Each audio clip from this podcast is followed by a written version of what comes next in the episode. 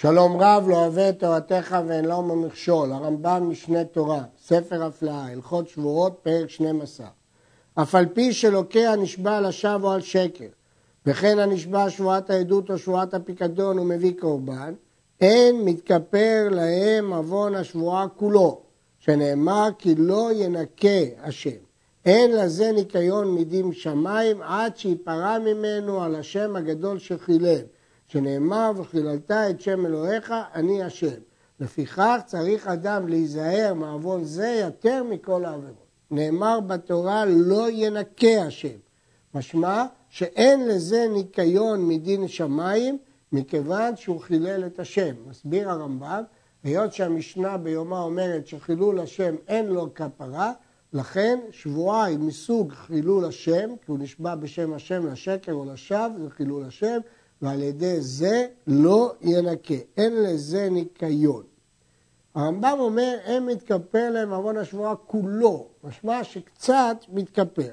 ואכן הראב"ד מקשה שהגמרא בשבועות אומרת, בדין של מעלה הם מנקים אותו, אבל בדין של מטה מלקין אותו ומנקים אותו. לכן הרמב"ם הדגיש, מנקה אותו, אבל לא ניקיון גמור. העונש שניתן על ידי בדין של מטה מועיל להכשירו לעדות, אבל עוון חילול השם לא מתנקה.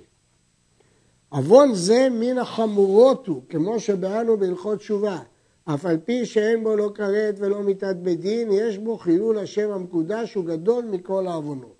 המשנה במסכת יומא מבדילה בין הלכות עבירות קלות לעבירות חמורות. והגמרא בסוף יומא מתארת מה זה קלות ומה זה חמורות. חמורות זה כריתות או מיתות בדין.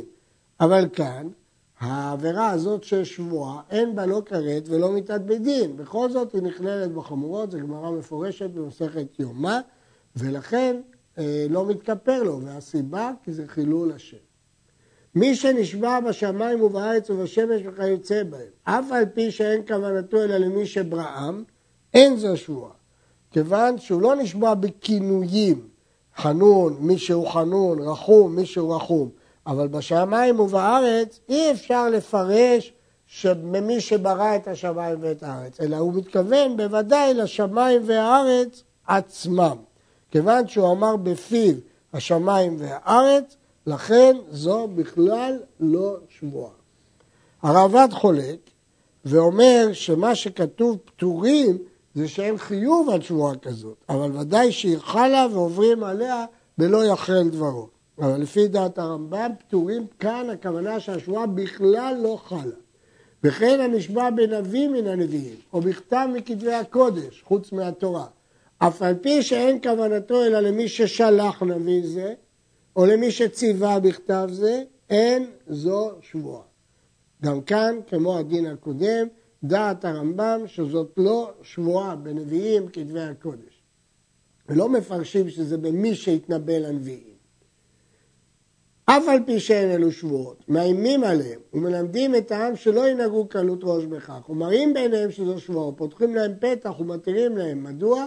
כדי שלא ינהגו קלות ראש בנדרים. למרות שזאת בכלל לא שבועה לפי הרמב"ם. הזכרנו כבר שלפי הראב"ד, זו שבועה אלא שלא חייבים עליה. במה דברים אמורים בשאר כתבי הקודש? אבל הנשבע בתורה, אם נשבע במה שכתוב בדעתו על כל ההזכרות, זה כולל שמות השם. אז כאילו שהוא נשבע בשם. ואם נשבע בסתם, דעתו על הגביל, ואין כאן שבועה. נטלה בידו ונשבע בה, הרי זה כמי שנשבע במה שכתוב בה, ואסור. כן, יש דין מיוחד בשבועה על התורה, שבתורה, אם הוא אומר במה שכתוב בה, זה בשמות השם, כי שמות השם כתובים בה. ואם הוא הרים אותה, ודאי שכוונתו במה שכתוב בה. והנשבע בתורה סתם, אם תלמיד חכמים, הוא אינו צריך שיהיה לחכם, כי אנחנו תולים שהוא לא נשבע במה שכתוב בה, אלא בגביל. ואם עם הארץ הוא, צריך שיהיה לחכם, כדי שלא ינהגו קלות ראש בשבועות. למרות שהחכם יתיר לו מפני שהוא נשבע בגביל, בכל אופן צריך שאלה לחכם. העבד שנשבע, אין רבו צריך לכפותו, לכפותו, והרי הוא אחר שנשבע כקודם שנשבע. לא השתנה שום דבר. כפי שאין גופו קנוי לו כדי שתחול עליו שבועתו, ונאמר בשבועות לאסור יישא על נפשו, מי שנפשו ברשותו, ויצא עבד שהוא ברשות אחרים, ונמצא זה כמי שנשבע נכסי אחר. אין לו אישיות עצמאית. אם כן, הוא לא יכול להישבע, כי הוא לא ברשותו. מסביר הרב אור שמח. על בחירתו וצונו הוא נשבע. וכיוון שעבד וצונו קנוי לרבו, לא חלה על זה שבועה כלל. הרעבד חולק, ואומר שנכון שלא חלה שבועה על העבד, אבל רק בדברים שפוגעים בעבודה שלא אצל האדון, דברים שיש בהם עינוי נפש, זה לא ברשותו. אבל אם נשבע על דברים אישיים שלא פוגעים כלל בשבוע, בעבודה, שבועה חלה. ואילו לפי הרמב"ם, זה לא משנה. בין כך ובין כך, השבועה לא חלה כי הוא לא ברשות עצמו. בנדרים יש הלכה אחרת. קטנים שנשבעו, והם יודעים טעם השבועה, אף על פי שאינם חייבים, למרות שהקטנים האלה הם לא חייבים, כופין אותם לעמוד בדבריהם, כדי לחנכן ולאיים עליהם, שלא ינהגו קלות ראש בשבועות. ואם היה דבר שנשבעו עליו, דבר שאין הקטן יכול לעמוד בו, כן נזק, גון שנשבע, שיצום, שיאכל בשר זמן מעובה, מכה אותו אביו ורבו, וגוערים בו, ומראים לו שהותרה שבועתו, כדי שלא ירגיל להקל ראש בשבועות.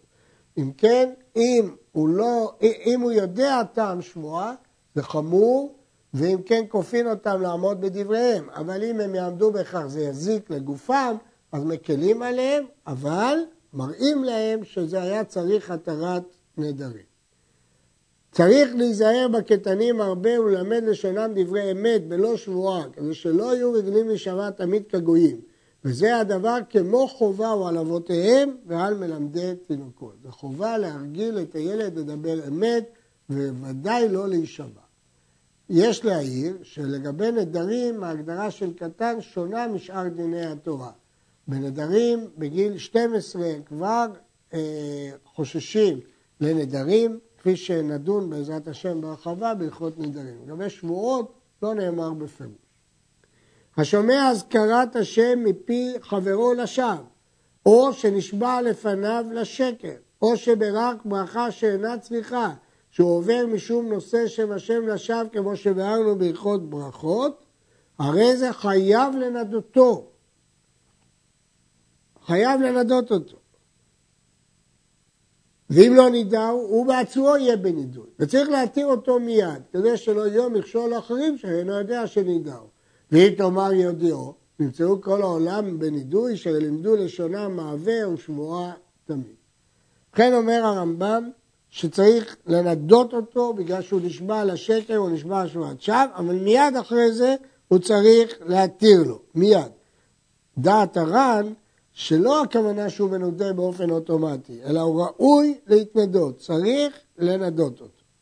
והרמב"ם מסיים, במה דברים אמורים שהנשבע הזה הוא מברך למטלה מזיד, אבל אם היה שוגג ולא ידע שזה אסור, אינו חייב לנדותו. ואני אומר שאסור לנדותו, ולא ענה שכתוב שוגג, אלא מזהירו ומתרה בו שלא יחזור. כיוון שזה בשוגג, הוא חשב שצריך לברך על זה, הוא לא ידע שלא צריך לברך, כיוון שהוא שוגג, אז לא מנדים אותו, אלא מזהירים אותו ומתרים בו שלא יחזור. ולא שבועה לשווא בלבד היא אסורה, אלא אפילו להזכיר שם מן השמות המיוחדים, לבטלה אסור. כל שבעה שמות שאינם נמחקים, י' כ' ו' כ', אדנות, אל, אלוה, אלוהים, איה, שדי, צבאות, להזכיר אותם לבטלה אסור. ואף על פי שלא נשבע. הרי הכתוב מצווה ואומר ליראה את השם הנכבד והנורא, ובכלל יראתו שלא יזכירו לבטלה. לפיכך, אם טעה לשון והוציא שם שמיים לבטלה, ימהר מיד וישבח ויפאר וידר לו כדי שלא יזכר לבטלה. כיצד?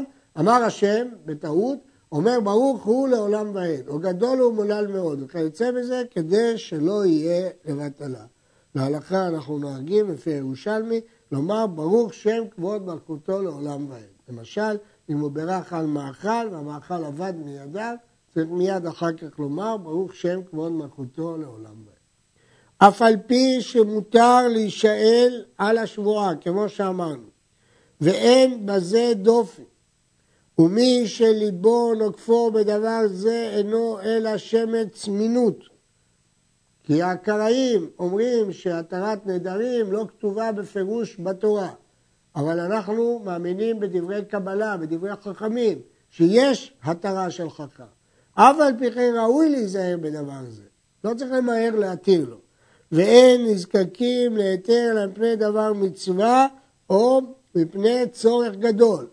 וטובה גדולה היא לאדם שלא יישבע כלל. ואם עבר ונשבע, שיצטער, יעמוד לשבועתו. שנאמר נשבע להרע ולא ימית, וכתוב אחריו, עושה אלה לא ימות לעולם. אם כן, אין נזקקים להתיר שבועה שלא לצורך, אלא רק לצורך גדול או לדבר מצווה אחרת. אם הוא נשבע, הוא לא היה צריך להישבע, אבל אם הוא נשבע, שיעמוד בשבועתו. הרעב"ד מחלק בין שבועות לנדרים, שנדרים מצווה להתיר. כתוב הנודר כאילו בנה במה והמקיימו כאילו מקריב עליו קורבן. הרמב"ם לא חילק בין שבועות לנדרים. עד כאן.